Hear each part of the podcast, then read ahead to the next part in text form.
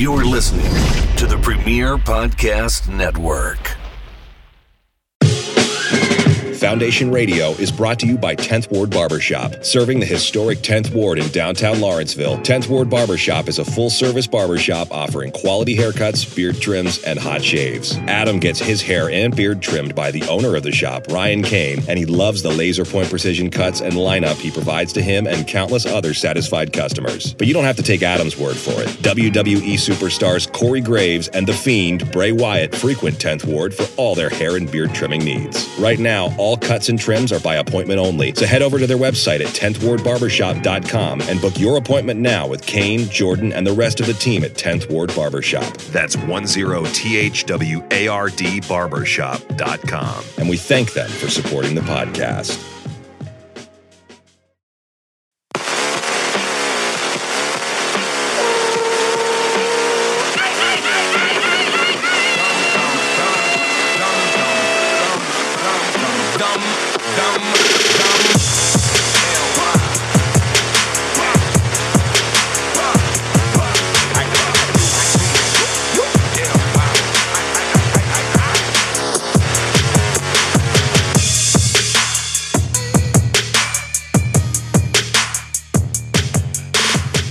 World and welcome to Foundation Radio. My name is Adam Barnard. Thank you so much for joining me today. My guest today is an activist, a public health worker, a former candidate for the 3rd Congressional District of Philadelphia, as well as for City Controller in Philadelphia.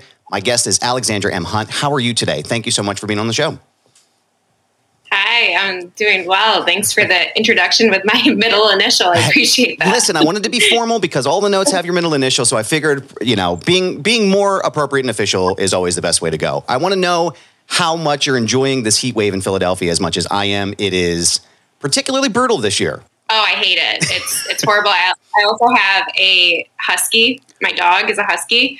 So he is miserable, and we're spending a lot of time in air conditioning. Yes, yeah. The air conditioning just broke in my house recently, so it's been like particularly brutal. The window units just don't keep up as well as I initially anticipated. it just it feels, you know, I know this has become kind of a joke for people, but I feel like it's hotter now than it ever has been. Am I the only one who feels that way, or is it just like it just feels that it, it is way worse in, in most aspects as far as the heat is concerned? It is not a feeling. It is actually, we've been breaking uh, world records for hottest temperatures pretty much each day this past week. I was going to say I read something. I think it was last week that the the four or five hottest days on record in like you know hundred some odd years of, of recording were the hottest in Earth's history, which I feel like is a major problem. We're going to get into a lot of the you know the politics and, and your stances here, but I want to talk more about your early years. I know that you grew up in Rochester, and I want to talk about that. Tell me about Alexandra growing up and what shaped your worldview, you know, uh, in politics. I yeah grew up in Rochester, New York. Both my parents are teachers. My dad is a history teacher. My mother was a French teacher. She is now retired. My dad's also a soccer coach. And I have a twin brother who's on the spectrum. Oh, okay. We lived in the city of Rochester when I was first born, and uh, they they taught at a suburban school. So I saw the contrast of what my neighborhood friends had and didn't have, and uh, what my school friends had and didn't have, which was a lot, um, a, a, lot that they had and less in the neighborhood. And my my dad would just he's a history teacher. He likes to promote debate and conversation. And one of the big issues for him was the discrepancies with schools, public schools versus in the city versus public schools in the suburbs. And he was always asking me, you know, how would you, if you could do anything, how would you fix this? How, like, are you aware of how little they have, that their books are torn, torn apart, they can barely learn in the city schools? And just that was really, education was always really important in my household. And then with having a twin brother on the spectrum, we were, uh, we were kept together uh, in a developmental sense, but it was very apparent to me early on that uh, he needed more time and was not getting the proper support that he needed to take his time in his development. He was also pretty severely bullied. Mm. Yeah, my uh, one of my children is on the the spectrum as well. Uh, my second son, and it's it's interesting to see the disparity when it comes to the education system. One of the first things that we were told when he was diagnosed, I think he was about 18 months old when we like we, we knew we we initially thought he was deaf and then, you know, we we went through all the testing and everything else. And one of the first things that we were told was you have to be his advocate, right? Like you have to be loud, you have to be forceful. If they tell you no, get it keep moving until they tell you yes. Um, did that did you see that from your parents as well? What was that like for your parents raising a child on the spectrum in the school system? And then did he get the services that he need what needed while he was there? It was complicated because they taught at the school that we went to. Mm-hmm. and so when there were issues raised when when not enough was being done to protect him or to allow him to develop in a healthy and safe environment. It was hard to hold the school accountable as parents when they were also teachers and also subject to the um, the standards that the school was passing down. So middle school was particularly hard on both of us, uh, and and it was because the school just didn't provide the resources that he needed to um, to thrive and didn't protect him from the uh, the bullying. Mm-hmm. and my parents could only do so much and they really felt like their hands were tied. And then me as an outspoken twin sister i was pissed. I was pissed at the school. I was pissed at my parents. And i was the advocate who was like this is unacceptable and i don't know why you're okay with allowing the school to neglect my brother. Did it ever get better for him as you started advocating, or did it just stay consistent all the way through your high school years? It, I would, I mean, it, this is really his story, but I would say that from my perspective, it did not get better. Mm-hmm. He went to college at SUNY Brockport and had such a tough experience there that he, I was worried I was worried that uh, we were going to lose him. Oh wow! Um, and and so when he said during our junior year, well, it was my senior year. I graduated a year early, and in his junior year, that he wanted to drop out and not finish. I was like, I'll handle our parents. I'll uh, help you get a job back home. Like, get out. I, I, it was just, it was so hard on him. That's a shame. I'm sorry to hear that. But um, I uh, I know that, like I said, we're struggling with that, and that's a that's a touch point for me in my own life and trying to navigate the waters of of having a child growing up in the spectrum with an older brother who is also kind of you know on the spectrum, but also in another league developmentally. It's very it's a complicated dance, and um, that's something that I've noticed as well in his education, and it, and it feels like we share that dynamic where it's like you have to be that advocate. You have to be that person, that voice for your, you know, for your loved one, because otherwise you're not you're not going to get anywhere. And I and how much of that influenced that political part of you? Because I, I have watched your, you know, I've watched your speeches, I've watched your announcements, and I've I've followed you in the news for for years now. And and there's a there's a fire when you speak about these issues and and and the platforms that you have. Did that influence you ultimately, or was it just like that was the flashpoint for you?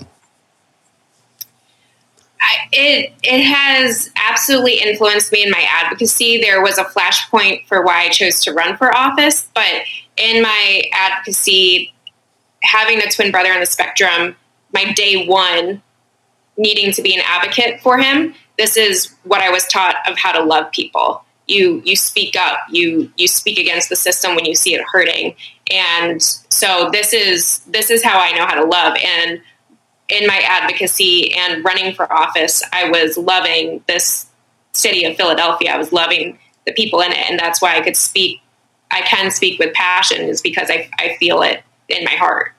So I know that you went to the University of Richmond, you received your bachelor's degree there, and then you moved to Philadelphia after you were done. You've spoken a little bit about it, but what exactly was it that drew you to Philadelphia? Um, so I graduated a year early from Richmond, UR, and then I went straight into a master's degree. That master's degree program was at Drexel. And I, I got into a couple of different master's degree programs, but Philadelphia seemed like the most interesting city. So I moved here. And then pretty quickly, I fell in love with this city. I decided that this was going to be home base. I was going to put down roots. I really didn't want to leave Philadelphia after being introduced to it. Now, I also read that you were an EMT for a period of time while you were here. Is that true? Yes. Tell me about that experience, and because it's going to tie into the next question that I have. But I was a firefighter for many years, so I, I feel like that dynamic of my worldview was built in you know crisis response. So being an EMT is it's complicated because you are showing up to you're potentially showing up to the worst day of someone's life and having to think on your feet and respond and be compassionate but firm, calm them, um, and handle the situation. And then at the same time, you also see the the way the system is built to uh, favor and provide care for certain people and neglect and abuse other groups of people. So, as an EMT, you work alongside fire, you work alongside police, and and you see who is really showing up in certain mentalities, um, which does tie into my politics as well because I've seen, I've witnessed police brutality, um, and it was different with fire. So, as, with fire, were you a medic as well, or or were you purely firefighter? No, just purely firefighter. My brother was a, a firefighter EMT, so he had that dynamic as well. But uh, yeah, there were definitely times where I could see the disparity, you know, and and it felt very much like there was this dynamic at play that certain people were approaching certain situations in a very specific way. That if that tracks, it's very it's hard to explain unless you're in there. And then you're also, while you're dealing with all of that inside of your head, and then, you know, in the moment, you're dealing with the fact that, like, oh, we have to cut somebody out of this car, or we have to put this fire out. And it's just, it's this very, I don't know how to explain it. but you explained it way better than I did, but it's this very unique feeling where am I really doing as much as I can to help these people, or am I, am I being handcuffed by situations that are outside of my control? Yeah, there i mean every situation is unique but i think the disparities that, where i really noticed them were in uh, acceptance of somebody's perception of their own pain mm-hmm. it was in mental health calls it was in drug user calls um, when it when it was such a high crisis situation like cpr was in progress or you're cutting someone out of a car there was less of there was less bias in that, and it was more down to the nitty gritty of someone is dying, we need to act now. Um, but with mental health phone calls and and people having a crisis that what you couldn't readily see blood, that was where you saw bias and and not believing people and and their own telling of what they were experiencing. Now, I know that you went and you were a crisis responder um, at the Parkway encampments as well. Um, tell me more about that because I, I remember that time in Philadelphia and I, I would love to hear your story about that.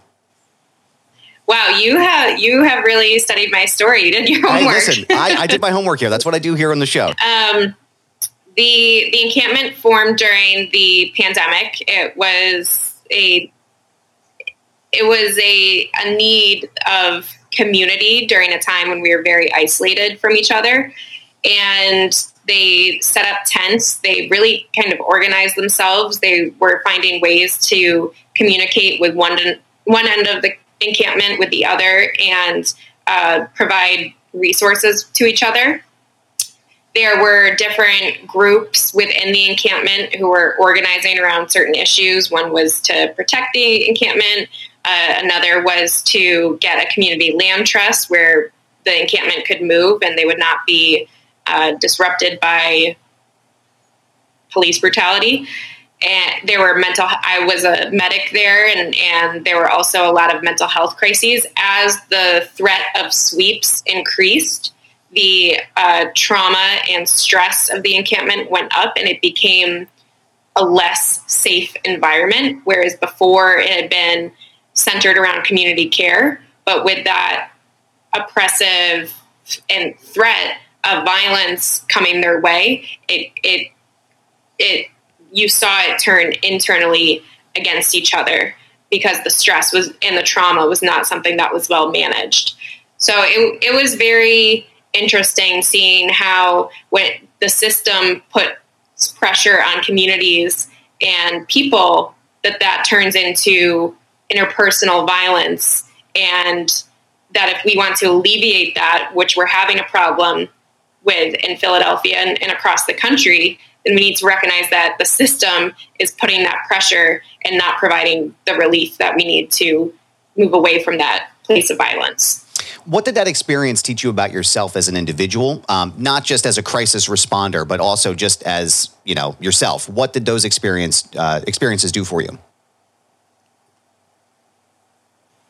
It it taught. I mean, you learn about yourself in every one of your experiences, and it taught me that I really don't care what a person can do for me or what sort of money they have or material things. It, I'm capable of caring about people who don't have much.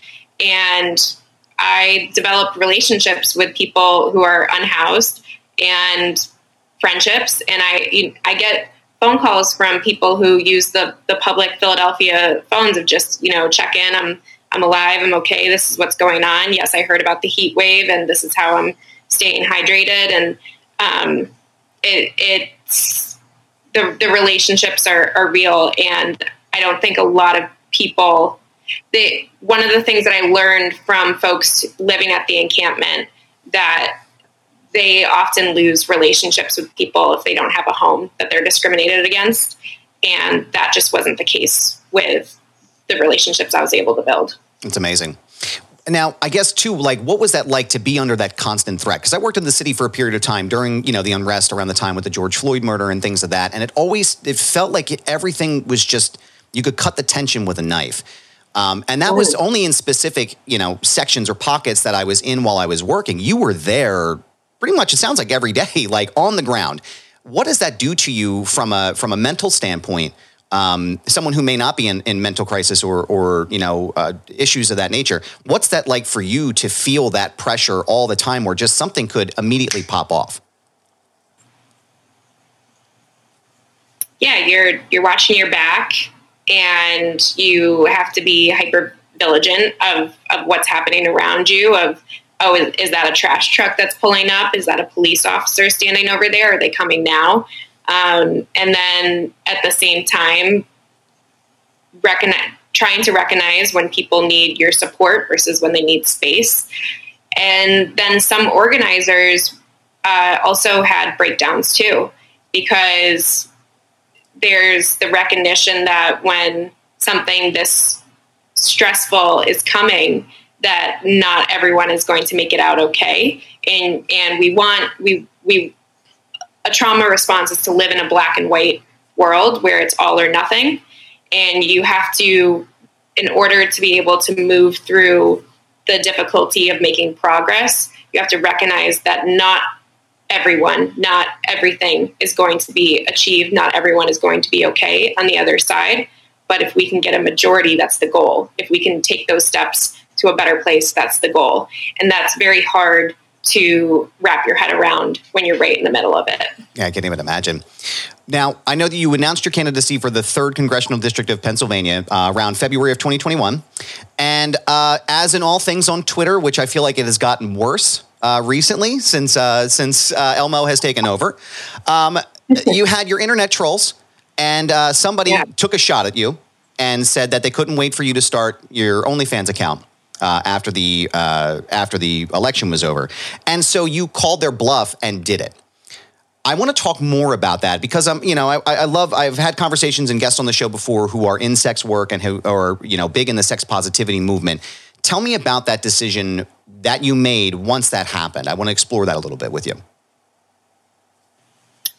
So that, I mean, internet trolls yeah, the, there was not just one. Right. Uh, and I, I, I, think that also working with, with, part of my story being that during college I worked as a stripper, uh, the bias that was against me was that I'm a con artist, I'm a grifter, and and whereas if somebody had my story of being like creating a business out of nothing, then they would be called a successful businessman. It, whereas I'm a con, con artist. So yeah, there there was that that shade cast of um, you can't wait for you to be a loser on OnlyFans, and and I was like this this is not something to be ashamed of, and this is not a space for losers. And actually, a lot of creators are really thriving with OnlyFans. Um, so I was like, I'll make one. And I really had no bigger plan of what I was going to do with the page or what, like, what I would do with it. But the point was to, to make one in response. And now I've had an OnlyFans page for a little over a year, and it's been productive. Um, I, I know that it's, it is not tied to the campaign. Let me make that clear.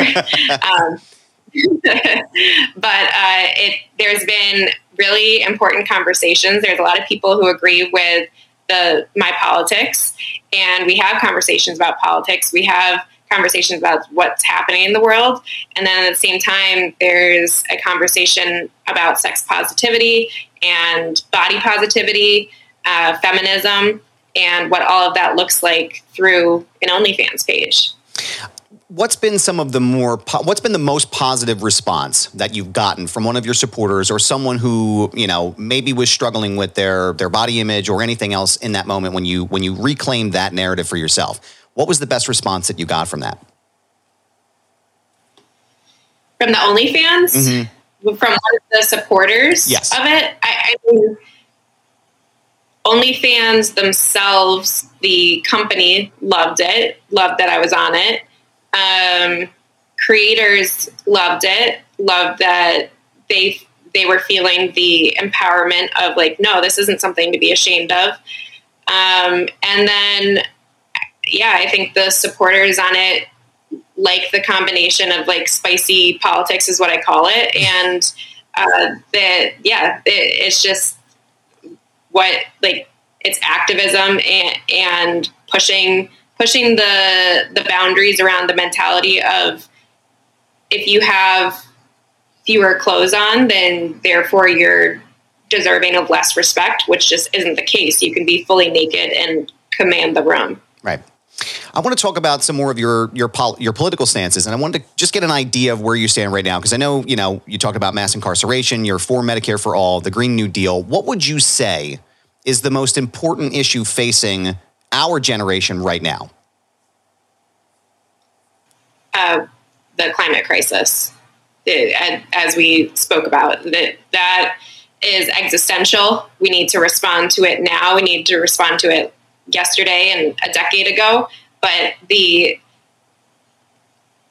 politics of greed that we are trapped in, and the neglect that of the the world that's giving us a place to live, it, it is rapidly deteriorating. And you were experiencing that with the heat wave, but that's causing problems in the ocean. We're, we're part of an ecosystem. And what capitalism does is it creates this very individualistic mindset where you're like, okay, do I have the house? Do I have the money in the bank account? Do I have the stocks? And you're not seeing how you're part of this this massive ecosystem where if something moves this way, other things shift and we all kind of affect each other.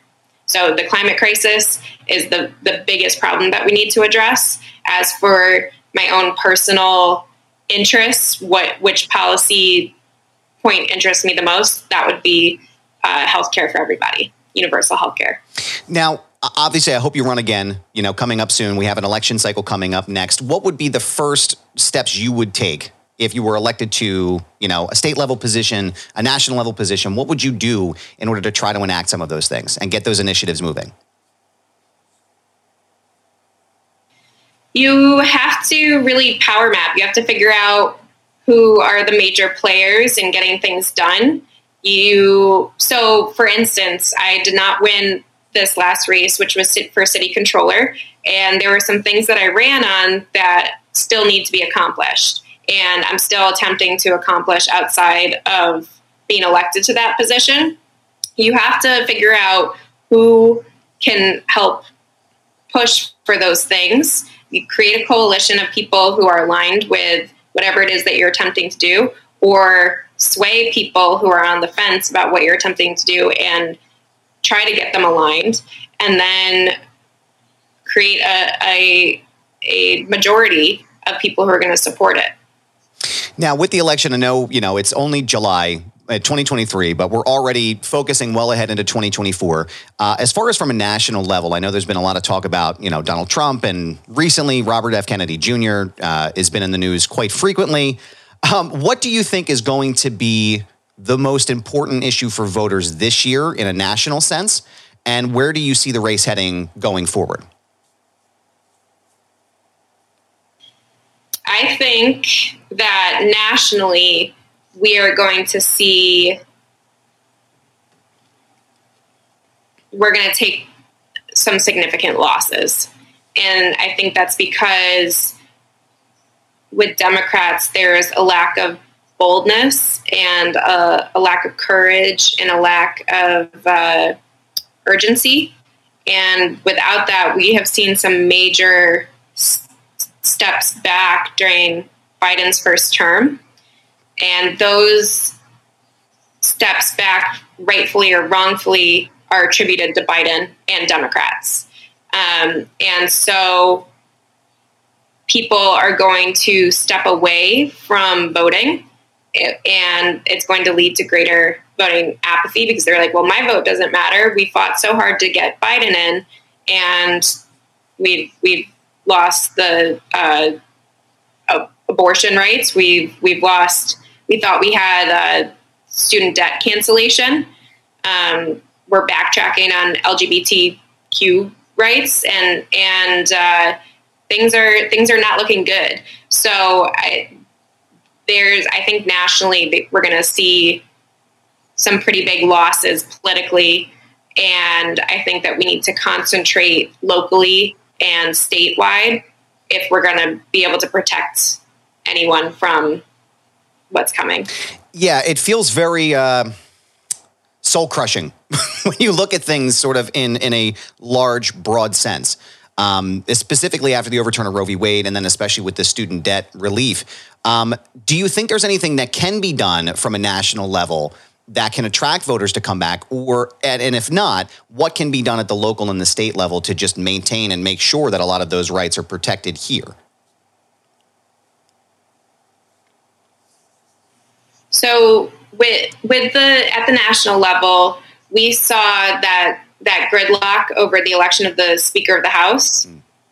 the and that to me showed that really not much would get done. There there weren't going to be a lot of wins happening at the national level. We we can theoretically say we need to expand the Supreme Court to to uh, decrease its radicalization. Um, but that's logically that's not going to pass right. because it didn't pass last time with Democratic majority in both the Senate and the House. Um, so that's just very unlikely to happen. Uh, so yeah, we need to concentrate on states that we can win and protect people's rights. We need to concentrate on local protections that that can protect people's rights and uh, I, I do think again that we're going to see some major losses at the national level. And I, I'm not trying to discourage people. I think that it's important to be civically engaged and to go vote and to uh, continue to be part of that fight. But the way that the the way that Congress is set up right now, I don't see a lot of wins coming through for everyday people. What do you want people to know most about you? What do you want people to understand most about you? Uh, you know, obviously, like I said, I, I, I, would love to see you run again, you know, in the state sense or in the national sense. If someone is asking, you know, who is Alexandra Hunt, what do you want everyone to know about you and understand the most? Hmm. Um, I am a curious person who enjoys learning and I have a big heart and my politics and my advocacy is shaped by a politics of love and this it's an expression of that. Um, and uh, otherwise, the I, I don't I don't want to be put in a box. I uh, I really appreciate you coming on the show today, taking time to chat with me, uh, and getting to know you more, and letting my listeners get to know you more. Where can people keep up to date with everything you have going on on social media um, and your OnlyFans? Where can they find you online?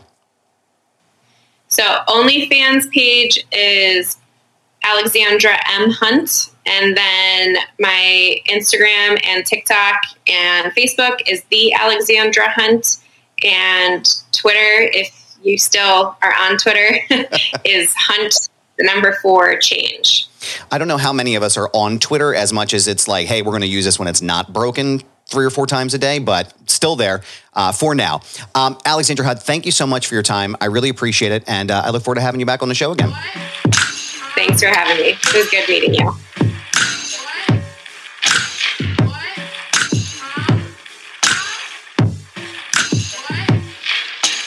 Foundation Radio is hosted, recorded, and produced by Adam Barnard. Additional production and narration provided by Sam Krepps. The show was mixed and engineered by Carl Pannell. Our intro and outro music was performed and produced by Dumb Ugly. Additional musical accompaniment provided by Enrichment. Special thanks to Greg Mead, Joe Keane, Geoff Quinn, and Dr. Ruth Almy. Follow us on Twitter at FND Radio Pod and find our entire archive at foundationradio.net. This has been a Butts Carlton Media Production. Butts Carlton, proprietor.